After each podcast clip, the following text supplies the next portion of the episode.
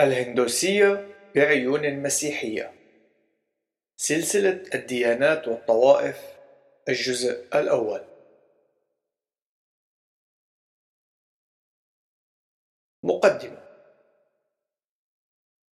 تعتبر هذه الديانة كواحدة من بين أقدم الديانات التي في العالم. وقد قدمت الخلفية اللاهوتية الأساسية للعديد من الشيع والفرق الدينية التي نشأت في العالم الغربي في الماضي القريب. من بين هذه الجماعات نجد جمعية فيدانتا والجمعية العالمية لوعي كريشنا والتأمل التجاوزي وحركة العصر الجديد. إضافة إلى هذه الجماعات نجد بعض الحركات الفردية مثل حركة باغوان شري راجنيش التي تعرف باسم حركة أوشو الراجنيشية وسواها من الحركات الفردية. التاريخ إن جوهر الهندوسية من الناحية التأسيسية والفلسفية هو أن كل الواقع هو واحد. وبأن كل التمايز الموجود في الكون يمكن أن يتم اختزاله في نهاية المطاف إلى الوحدوية أو الأحادية. مونيزم.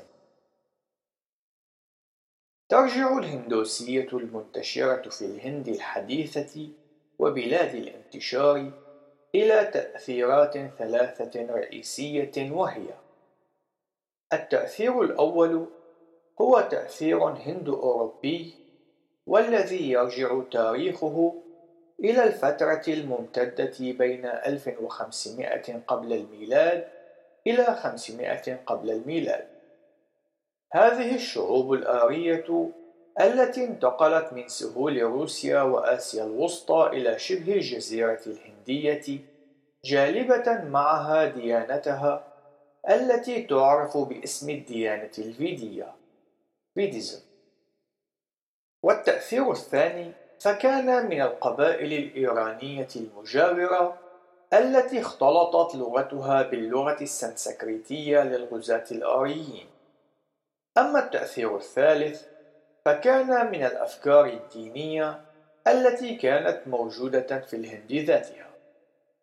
إن المصدر الأدبي للفيدية هو مجموعة الأناشيد أو الترانيم المعروفة باسم ريغفيدا الديانة الفيدية كانت عبارة عن مذهب يعبد النار ويتبنى الفكرة القائلة بأن النقاء ينبثق من النار وهي فكرة مبكرة قد تكون عاملا محفزا ومؤثرا على نشوء ممارسة إحراق أجساد الموتى وكذلك في وقت لاحق على التطور الذي أصاب التعليم المتعلق بالتقمص أي تناسخ الأرواح reincarnation يقسم التاريخ الهندوسي بشكل أساسي إلى أربعة مراحل وهي المرحلة الأولى وهي المرحلة ما قبل الفيدية والممتدة بين ثلاثة آلاف قبل الميلاد و1500 قبل الميلاد. وتتميز باعتناق المذهب الأرواحي أو مذهب روحية المادة. أنيميزم. وهو ما يمارسه ويعتنقه السكان الأصليون لوادي السند. وفي هذه المرحلة طورت حضارة الهاربا عبادة الآلهة الأنثوية وعبادة العجل أو الثور. ومن أهم مساهمات هذه المرحلة التاريخية هي الآثار التي تركتها والتي مكنت علماء الآثار من إعادة تركيب وتجميع تاريخها الأساسي. المرحلة الثانية هي المرحلة الفيدية، وهي المرحلة التي سبق ذكرها والمرتبطة بالغزوات الآرية. إلا أنها وبخلاف الفترة ما قبل الفيدية لم تترك الكثير من الآثار أو المعالم. إن أعظم آثارها هي المساهمات الأدبية الموجودة في الريكفيدا في هذه المرحلة تطورت العبادة المتعددة الآلهة للهندوسية بشكل كبير. كما ظهر في هذه الفترة جانب مهم آخر من جوانب الهندوسية المعاصرة وهو النظام الطبقي. هذا النظام يقوم بتقسيم الأشخاص إلى طبقات مهنية ترتبط بلون البشرة وتتحدث كتابات ريكفيدا عن خمسة طبقات اجتماعية. أولا البراهمانز وهي طبقة الكهنة والدارسين الكشاترياس وهي طبقة المحاربين والجنود. الفاشياز وهي طبقة المزارعين والتجار. السودراس وهي طبقة الفلاحين والخدم. الهاريان وهي طبقة المنبوذين. لقد تعرضت هذه التقسيمات الطبقية عبر الزمن إلى آلاف التقسيمات الفرعية والتي تحمل تسميات عديدة ومختلفة بحسب المناطق واللهجات إلا أن البراهمنز حافظوا على صدارة النظام الطبقي وكذلك الهاريان بقوا في أسفل هذا الترتيب حيث يتم اعتبارهم أقل من البشر ويتم التعامل معهم على هذا الأساس. وعلى الرغم من أن ماهاتما غاندي قد نجح في سن قانون اجتماعي لحظر النبذ إلا أنه لا يزال متبنى بشكل فلسفي وديني في العديد من القرى وخاصة في جنوب الهند. المرحلة الثالثة من التاريخ الهندوسي تعرف باسم فترة الأوبانيشاد وهي الفترة التي ابتدأت حوالي العام 700 قبل الميلاد. إن كلمة أوبانيشاد تعني بشكل حرفي الجلوس عند قدمي أحدهم. شهدت الهندوسية خلال هذه المرحلة تحولها الأكبر باتجاه الشكل المعاصر لها. ونجد تحول الطابع الفيدي الذي يتميز بتبني وجود الآلهة البشرية الخارقة إلى توجه آخر مختلف. تم في هذه الفترة تطوير عقائد مثل الزهد والتناسخ وظهر فيها أيضا ما يعرف بعلاقة المعلم أي جورو مع التلميذ وذلك على المستوى الروحي الصرف. فأولئك الذين تحرروا من دورة إعادة الولادة التي تعرف باسم موكشا يقومون بقيادة الآخرين لكي يخضعوا للكارما الصالحة والجيدة وذلك ليصلوا بأنفسهم إلى الاستنارة الكاملة. تميزت فترة الأوبانيشاد بالتمرد على الطقوس والشعائر التي ميزت العصر الفيدي السابق. وقد تخلى الأنصار المخلصين للهندوسية عن سلطة البراهمنز ليقوموا باتباع المعلم أي جو الذي يستطيع أن يظهر لهم مخرجا من درب إعادة الولادة الذي يعرف باسم سامسارا. يعتبر غوتاما بوذا مثالا رئيسيا عن الزهد الذي يمكن أن يرشد المرأة في طريق الاستنارة. وقد أدى طريقه هذا إلى نشوء الديانة البوذية التي تشكل واحدة من الديانات الرئيسية في العالم. كان القرن الثالث قبل الميلاد هو القرن الذي شهد انتشار البوذية في الهند. وذلك نتيجة لتأثير الحاكم المورياني أسوكا الذي حافظ على علاقة وموقف إيجابيين من الهندوسية. المرحلة الرابعة من التاريخ الهندوسي ابتدأت حوالي القرن الثاني قبل الميلاد وقد استمرت إلى القرن الميلادي الثاني. وقد شهدت النصوص الدينية الفيدية صحوة وارتفع الإله براهما في المكانة ليهيمن على الآلهة الأدنى منه. إلا أنه يوجد آلهة أكثر أهمية منه مثل كريشنا وهو أحد التجسدات العشر للإله فيشنو والذي أصبح الإله السائد للهندوسية وكذلك الإله سيفا أو شيفا الذي أصبح ثالث أهم الآلهة التي يتم الإشارة إليها في التقاليد الهندوسية في تلك الفترة.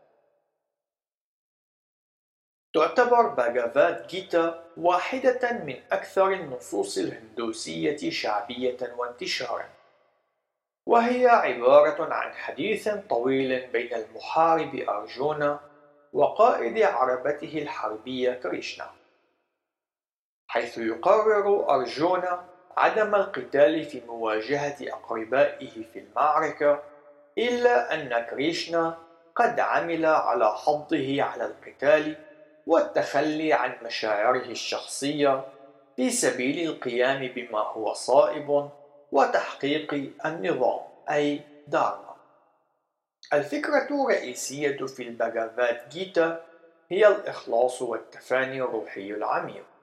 وهي الفكرة الأكثر انتشارا في الهندوسية حتى يومنا راهن استمرت الهندوسية وكذلك نظيرتها البوذية في إحداث تأثير هائل في آسيا في الوقت الذي كانت المسيحية تغير وجه العالم الغربي.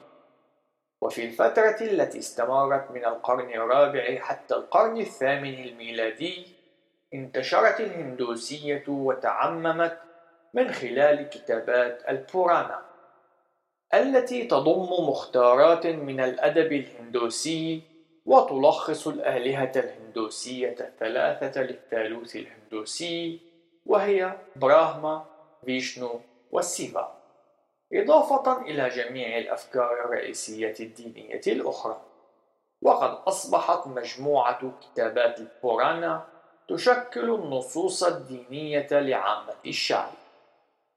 لقد شهد القرن الميلادي الأول تطورا للعديد من الفرق والشيع الدينية التي تمجد آلهة أخرى مختلفة مثل شاكتي الإله الأم سكاندا ابن سيفا سوريا إله الشمس لاكشمي إلهة الحظ وهي قرينة فيشنو.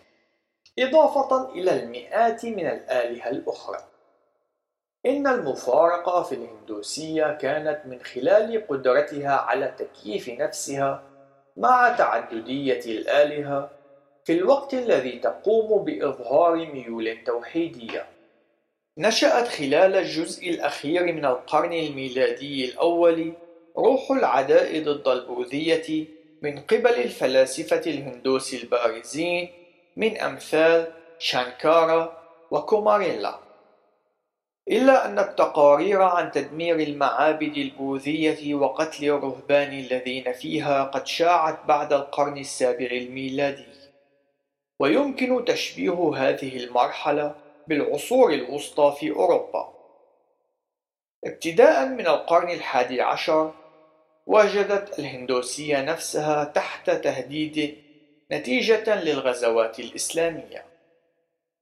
وقد أدى احتلال شمال الهند إلى تعزيز وتقوية الهندوسية في الجنوب. لقد فشل الإسلام في التأثير على اللاهوت الهندوسي إلا أن تأثيره كان على اللغة والثقافة حيث نجد أن العديد من الكلمات العربية والفارسية قد تسربت إلى المفردات الهندية. لقد توافقت عقيدة عزل النساء عن الطبقات العليا التي تعرف باسم بوردا مع العقيدة الإسلامية. وقد تم تقديم الجهد الأكبر للتوفيق بين هاتين الديانتين في فترة حكم سلطان أكبار المسلم من العام 1556 إلى العام 1605 إلا أن جهوده قد باءت بالفشل نتيجة للنهضة الإسلامية التي حدثت في القرن الثامن عشر وكذلك تحت تأثير السيطرة البريطانية التي قامت بنشر المسيحية في شبه الجزيرة الهندية. لقد كان للتعاليم الهندوسية تأثيرا كبيرا على الغرب في النصف الثاني من القرن التاسع عشر وخلال القرن العشرين وخاصة من خلال الحركات الإصلاحية الهندوسية. من بين أهم هذه الحركات نجد الحركة السيخية التي ابتدأت في أواخر القرن الخامس عشر من قبل غوروناناك تضمنت الإصلاحات التي قام بها غوروناناك رفض النظام الطبقي وحقيقة الأمر أن الحركة السيخية تستحق دراسة خاصة بها إلا أننا في هذا المقام نكتفي بالقول بأن أفكار هذه الحركة مهمة وقد كان لها تأثيرا كبيرا وخاصة من خلال تعاليم اليوغي باجان وصلت أولى التنظيمات الهندوسية إلى الولايات المتحدة الأمريكية في تسعينيات القرن التاسع عشر عندما أسس السوامي فيفيكاناندا وهو أحد تلاميذ المصلح الهندوسي راماكريشنا جمعية فيدانتا في مدينة نيويورك في عام 1895 نالت الكثير من الشيع التي نشأت من الهندوسية شهرة وقبولا شعبيا في الغرب وكذلك في الشرق في القرن العشرين ومن بين هذه الشيع نجد الثيوصوفية إيلان فيتال والجمعية العالمية لوعي كريشنا والتأمل التجاوزي والحركة الراجنيشية وحركة العصر الجديد التي تعتبر واحدة من أهم القوى غير المسيحية ذات التأثير على الحضارة وقد اعتمدت بشكل رئيسي على الهندوسية لبناء أساساتها الدينية. لقد خضعت الهندوسية لنهضة كبيرة في الغرب نتيجة لتأثير حركة الإصلاح الاجتماعي الناجحة التي قام بها مهاتما غاندي حيث تم التأكيد على اللاعنف والمساواة بين الجنسين. وقد كانت لتعاليمه تأثيرا كبيرا على أفكار مارتن لوثر كينغ جونيور الزعيم البارز في حركة الحقوق المدنية الأمريكية. لقد تفاقم التوتر التاريخي بين الهندوس والسيخ في العام 1990 كما أن العلاقة بين الهندوس والمسلمين قد تدهورت نتيجة لنزاع نشب في العام 1986 حول ضريح مقدس في ولاية أوتار براديش. حيث طالبت الديانتين بملكيته. التعاليم الهندوسية تقسم الهندوسية بشكل رئيسي إلى ستة أنظمة أو مدارس فكرية تدعى دهارسانا وهي سامخية يوغا نيايا فايشيشيكا بورفا ميمامسا وأوتارا ميمامسا إن جميع هذه الأنظمة معنية بتفسير العالم وبتفسير أسمى الأهداف البشرية أي الخلاص. وجميعها تسعى للوصول إلى هذا الهدف من خلال المعرفة والإدراك. يسعى الميمامسا الأكبر سنا إلى وضع الأساسات للفهم الصحيح للكتابات والتعاليم الفيدية لتكون أساسا للسلوك الصحيح. بالنسبة لجميع الأنظمة الأخرى والمراحل اللاحقة من البورفا ميمامسا فإن ما يتم أخذه بعين الاعتبار هو المعرفة كوسيلة للخلاص من دورة إعادة الولادة مع تصور للحالة النهائية إما كقدوم كامل لبقية النفس الفردية وذلك في تعاليم نيايا بايشيشيكا والبورفا ميمامسا اللاحقة أو التغلب على المسافة الفاصلة بين الوعي الفردي والوعي المطلق وذلك من خلال مدرستي يوغا وسامخيا إضافة إلى أجزاء من الفيدانتا يتابع دارس فون شتايتنكورن في الإشارة إلى أنه على الرغم من التشابه في الأهداف التي تمتلكها هذه المدارس إلا أن كل نظام منها يمتلك اتجاها مختلفا لتحقيق هذه الأهداف. على الرغم من أن الهندوسية قد خضعت لتطور هائل خلال تقدمها وعلى الرغم من وجود آلاف الشيع الهندوسية التي تمتلك خصائص تميزها بعضها عن بعض إلا أن المكونات الرئيسية تظل ثابتة. النصوص الهندوسية يوجد الكتابات الفيدية التي تتضمن ريغفيدا والكتابات الأوبانيشادية ويوجد الماها بهاراتا التي تشتمل على باغافات جيتا كما يوجد النصوص البراهمانية والسوتيرية والأرانياكية إضافة إلى العديد من النصوص المقدسة الأخرى. الله في الهندوسية. يكمن صميم الهندوسية في مفهومها عن الله والواقع وعلاقات الجنس البشري وتقاربه مع هذا الواقع. إن مفهومها الأساسي هو أن براهمان هو المبدأ المطلق الذي يشتمل على جميع الأشياء وهو يتجلى في الخليقة بأسرها، سواء كان ذلك بشكل حيوي أو غير حيوي. وذلك كنوع من أنواع الاهتزاز أو التردد الأدنى للروح الأسمى لبراهمان. تلتزم الهندوسية بالتوحيد monotheism والوحدوية monism. وذلك في كون كل الحقيقة تنبع من هذا الجوهر الواحد. ومع ذلك فإنها ديانة متعددة الآلهة من حيث أنها تدعو إلى عبادة العديد من الآلهة الأصغر. يتم التعبير عن هذا الجوهر الواحد بشكل تعددي في الكون المادي، ولهذا السبب فإن الهندوسية ملتزمة بمذهب وحدة الوجود pantheism. يتم تسمية الإعلان الذاتي لبراهمان في كل كائن باسم أتمان وتعتبر الهندوسية أن الهدف والمسعى الأسمى لكل الديانات هو تحديد وربط أتمن مع الإله براهمان.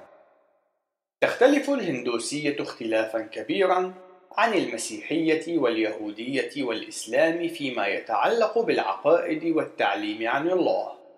ونجد أن التعبير الهندي إيكام براهمان ديفيتي يانستي الذي يترجم براهمان هو واحد ولا يوجد ثاني. يتشابه مع الشماع العبري اسمع يا إسرائيل الرب إلهنا رب واحد. من سفر التثنية الإصحاح السادس الآية الرابعة. إن الانطباع الظاهري هو أن الهندوسية تقوم بتقديم مفهوم توحيدي يماثل الأديان الرئيسية الأخرى. لكن هذا التشابه سرعان ما يختفي عندما يكتشف المرء ما هو المقصود بعبارة براهمان هو واحد. إن الأمر في الهندوسية مختلف عن المسيحية حيث يتم تصور الله في علاقته مع خليقته من خلال مصطلحي الحضور والسمو.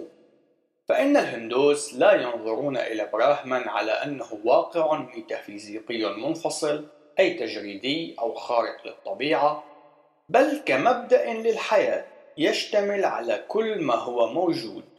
ومن غير المهم وجود عدد من الآلهة الأدنى منه سواء كانت مئات أم آلاف الآلهة.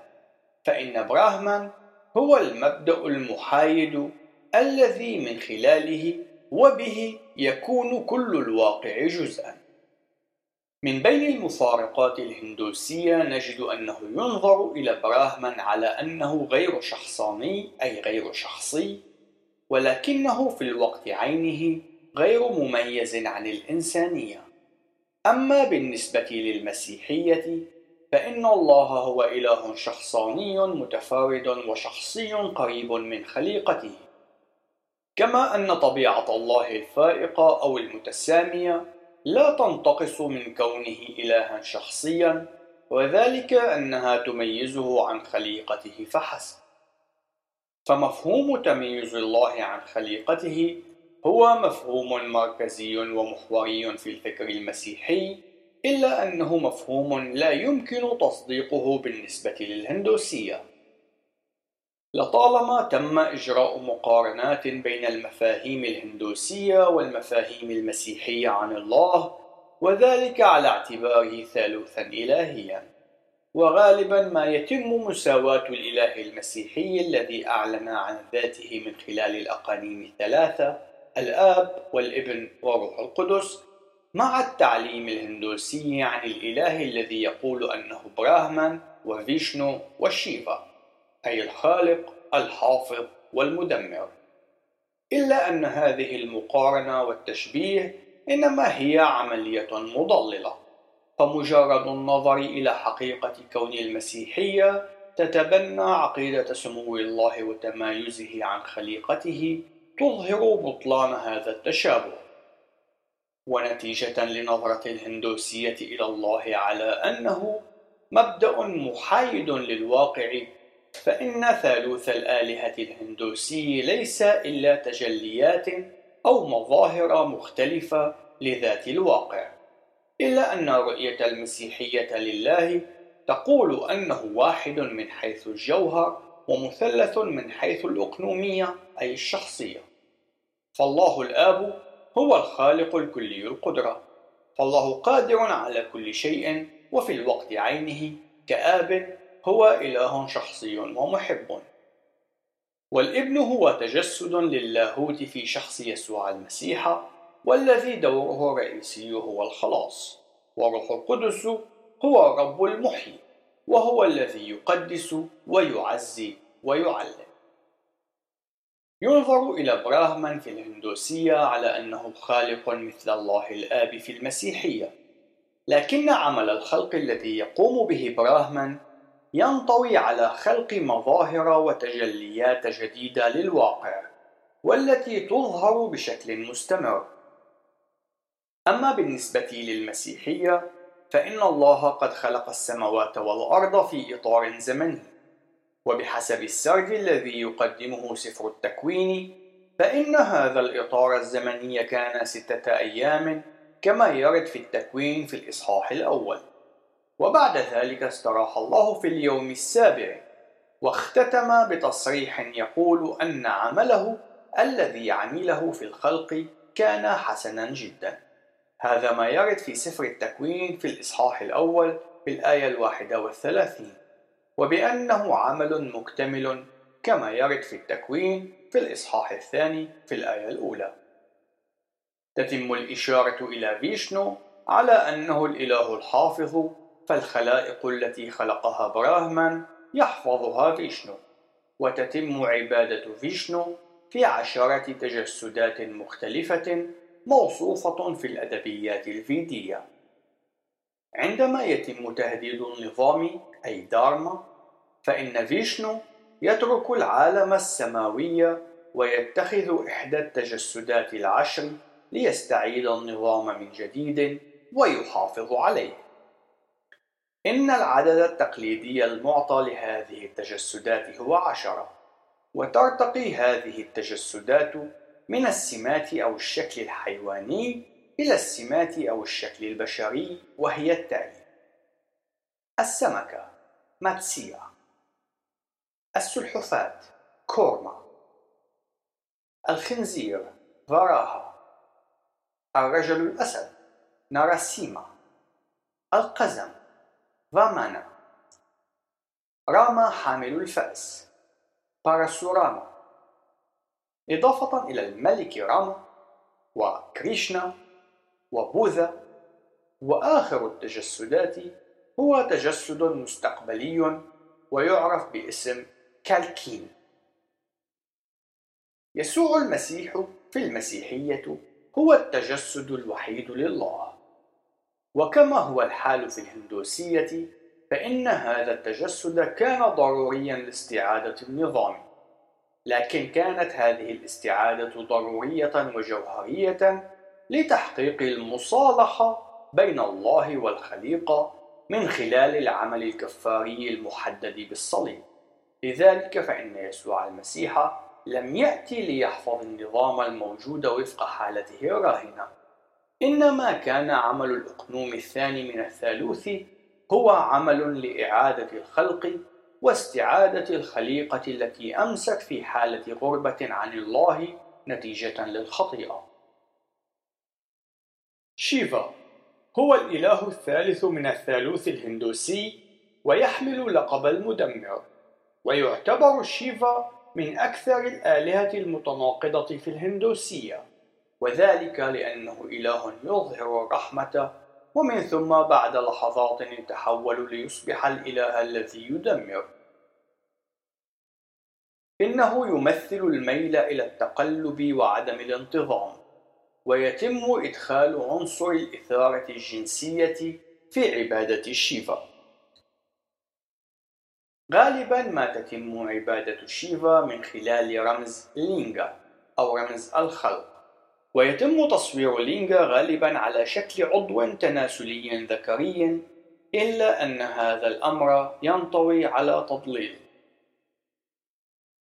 لقد تعرض شيفا للإغراء من قبل الإلهة بافارتي وهي التي يتم تحديد شخصيتها من خلال عدد من الآلهة النسائية المختلفة ديفي وكالي وهي مصدر قوة الشيفا لا يوجد في المسيحية أي نوع من أنواع التشابه مع شيفا وذلك في عقيدتها عن الأقنوم الثالث من الثالوث المقدس.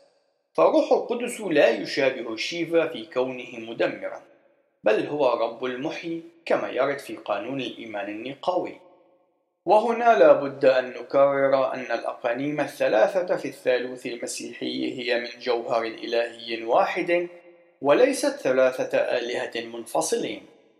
إن المسيحية تلتزم بشكل متشدد بالتوحيد، في حين أننا نجد ما يخالف ذلك في الهندوسية التي تعلم بتعددية الآلهة.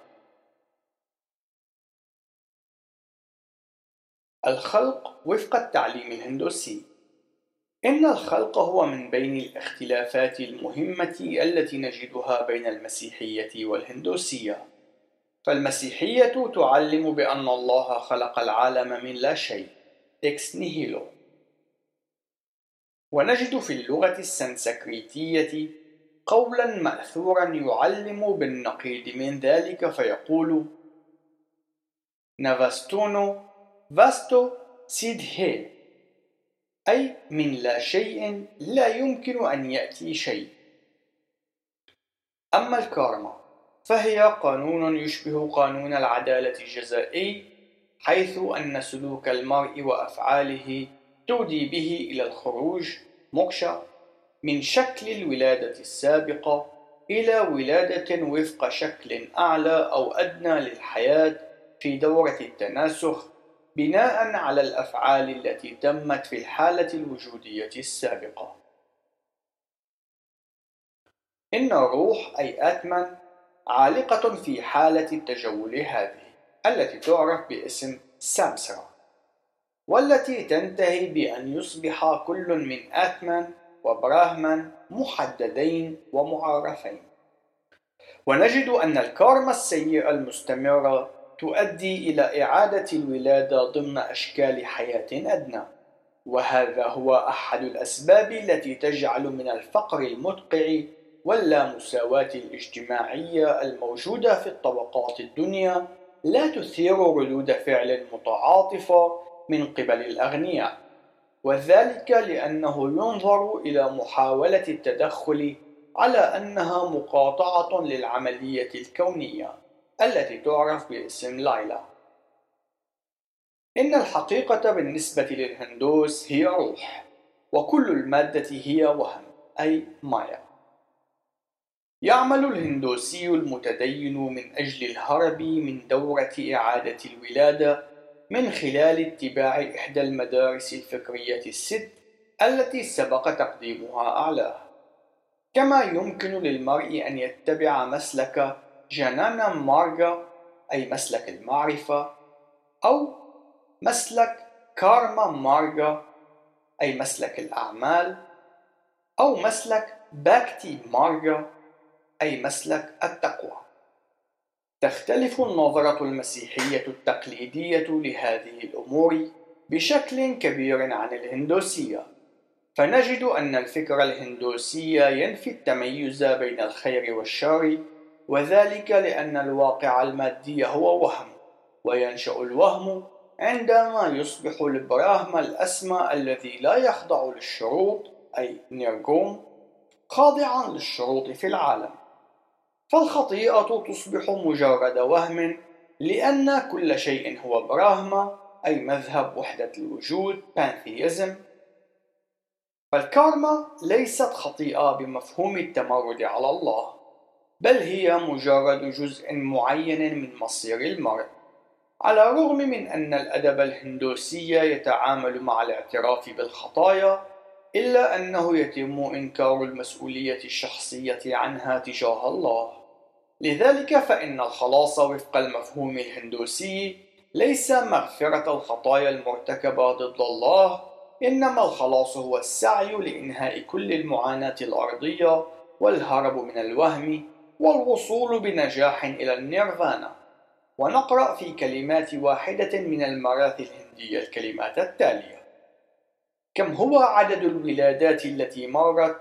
لا أستطيع أن أجيب. كم هو عدد تلك التي ستأتي؟ لا يوجد أي إنسان ليجيب. لكن هذا فقط ما أعرفه وأعرفه بشكل جيد. إن الألم والحزن والغيظ هي على طول الطريق. بالنسبة للمسيحية فإن التاريخ هو ذو مسار خطي فالموت بالنسبة للمسيحي يترجم بشكل مباشر إلى الحياة الأبدية. أما في الفكر الهندوسي فإن التاريخ هو ذو مسار دائري أو دوري حيث أن الموت يؤدي إلى إعادة الولادة وفق أشكال حياة مختلفة وإعادة الولادة هي نتيجة ضرورية وطبيعية للكارما سواء كانت الكارما جيدة أو سيئة. التجسد.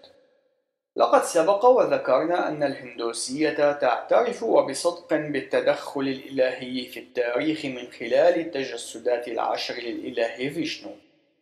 يعرف هؤلاء الآلهة البشر باسم أفاتار، وهم الذين انحدروا من العالم الروحاني المتسامي إلى العالم الوهمي المرئي عبر مراحل مختلفة من التاريخ.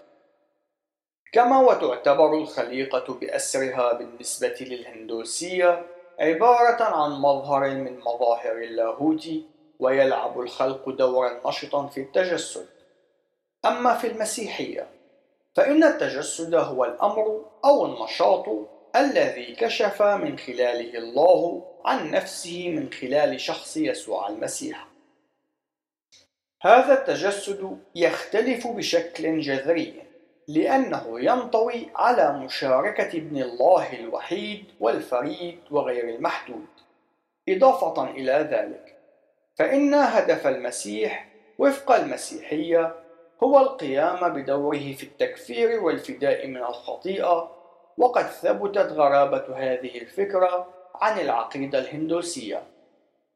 والتجسد وفق العقيدة المسيحية قد حدث مرة واحدة كما يرد في الرسالة إلى غلاطيا في الإصحاح الرابع في الآية الرابعة. أما بالنسبة للهندوسية فإنه وجد تسعة تجسدات ويبقى تجسد واحد مستقبلي. كما أن التجسد الفريد لأقنوم الإبن يعني وفق الفكر المسيحي أن الخلاص ممكن فقط من خلال المسيح وحده.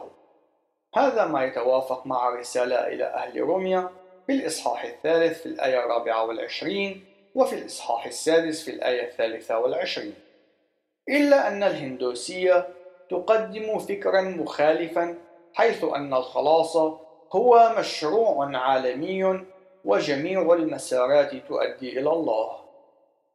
في العديد من الشيع الهندوسية يوجد اعتقاد يقول بأن البعض من القادة العظماء كانوا أفاتارات ويعتقد أن يسوع المسيح كان واحدا منهم. تعاليم أخرى. لا تزال العديد من الأساطير الشعبية تشكل مكونا مهما من مكونات الحياة الهندوسية وقد تكيفت بشكل ملحوظ مع الحداثة. ونجد أنه قد تم تحديد هوية القادة الدينيين والسياسيين المهمين على أنهم تجسدات إلهية. يعتبر كل من الفيلسوف شانكارا والمصلح الاجتماعي ماهاتما غاندي مثالان عن ذلك. يوجد أهمية خاصة لبعض الأماكن المقدسة مثل نهر الغانج الذي يقع في شمال الهند حيث يعتبر الأكثر قداسة بين جميع الأماكن الأخرى ويعتقد أنه قد تم إسقاطه من السماء من قبل الملك بهاجيراثا من أجل تطهير رماد أسلافه الموتى وأصبح هذا المكان بحد ذاته المكان الذي يتجمع فيه الهندوس للعبادة أو ذر رماد أحبائهم الموتى من أجل تنقيته. التقوى والإخلاص هو أسلوب حياة في الهند. فعبادة الله تتم في المنازل أكثر مما تتم في العلن ويتم الاحتفال بالعديد من الطقوس في البيوت الهندوسية والتي تعتبر غريبة بالنسبة للمسيحيين. يسجل الباحث فون شتايتنكورن ملاحظاته التالية. اقتباس يوجد أيضا اختلاف في موقف الفرد من الله وكما هو حال الغربيين فإن الهندوس يمتلكون طرقا متعددة تختص بالله. ولكن إن حاولنا اختيار موقف مميز ومحدد فيمكننا القول بأنه في التعامل مع الله يمكن أن يوصف المسيحي بشكل أساسي على أنه خاطئ تائب. أما المسلم فيوصف بأنه عبد مطيع في حين أن الهندوسي يقابل إلهه بشكل أساسي بوصفه مضيفا له. نهاية الاقتباس. يتابع الباحث فون شتايتنكورن في تحديد ستة عشر طقسا منزليا أو ما يعرف باسم أب كارس اقتباس. فالبداية من خلال مرافقة الإله ومن ثم تقديم مقعد له ومن ثم يعرض عليه الماء لغسل قدميه وكذلك وجهه ويديه. ويعرض الماء لمضمضة فمه. بعد ذلك فإن الإله يستحم ويلبس ملابسه. ويتزين بعناية بالفتائل والحبال المقدسة ويدهن بالمراهم العطرة وتكون غالبا من خشب الصندل والكافور والزعفران. ويتلقى الإله براعم من أزهاره أو أشجاره المفضلة والبخور ويشعل ضوء من قنديل يعمل من خلال إحراق زيت السمسم أو الزبدة المذابة. ثم يأتي دور وجبة الذبيحة أو القربان حيث يوضع أمام الإله وبعد ذلك يوضع بعض المكسرات التبول أي اليقطين الهندي. فقط بعد أن ينتهي الضيف من عشائه يتم تقديم هدية له وتنتهي بذلك الطقوس وفي الختام يتم إجراء طواف تبجيلي للإله. نهاية الاقتباس. تشتمل الحياة التعبدية الهندوسية على أربع مراحل كل منها تعرف باسم أشراما. المرحلة الأولى منها تعرف باسم مرحلة براهما كارين وفيها يتعلم المرء التقوى الدينية. المرحلة الثانية هي جريهاستha حيث يصبح المرء متأهلا وتترافق هذه المرحلة مع الزواج. ويتمتع الرجل فيها بلقب رب البيت. المرحلة الثالثة هي فانا براستha وهي المرحلة التي يتم الوصول إليها عند وجود الأحفاد حيث يتم فيها تكثيف العبادة الدينية. أما المرحلة الرابعة فتحمل اسم سانياسن وهي مرحلة اختيارية حيث يتخلى السانياسن عن طبقته الاجتماعية ويصبح متجولا زاهدا لا مأوى له ويسعى فقط إلى أن يصبح مستنيرا ويتحد مع الله إن التأمل هو عنصر مهم من الحياة التعبدية ويوجد العديد من الأشكال والمقاربات لهذا التعبد وربما تكون اليوغا أكثرها شيوعًا.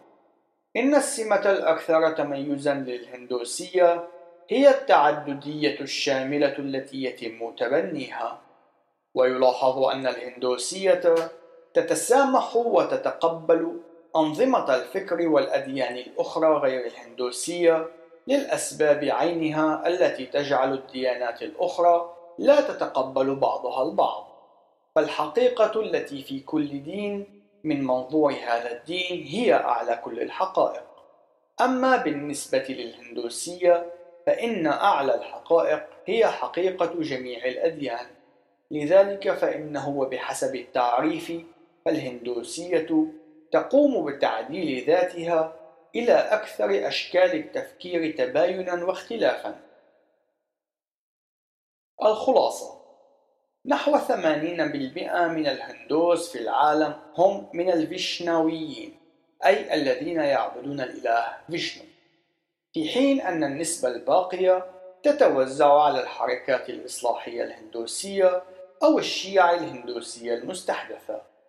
وأهمها آريا ساماج. كان التأثير الهندوسي في العالم الغربي بعيد المدى وخاصة في أمريكا وذلك خلال القرن العشرين وما بعده. وقد وصل تأثيرها في الوقت عينه إلى بلاد المشرق ويتم تبني المثل العليا لهذا الدين الذي يأسر الكثير من الأشخاص وذلك من خلال التعابير التي يتم تكييفها لتتوافق مع حاجات ورغبات الجمهور يتم تقدير عدد الأشخاص الذين يتبنون الديانة الهندوسية بين 800 مليون إلى مليار شخص حول العالم. إلى اللقاء في الجزء القادم. المجد لله.